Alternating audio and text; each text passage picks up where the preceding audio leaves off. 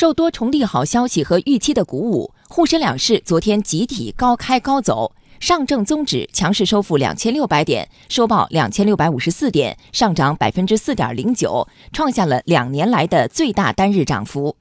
深证成指上涨百分之四点八九，创业板指上涨百分之五点二。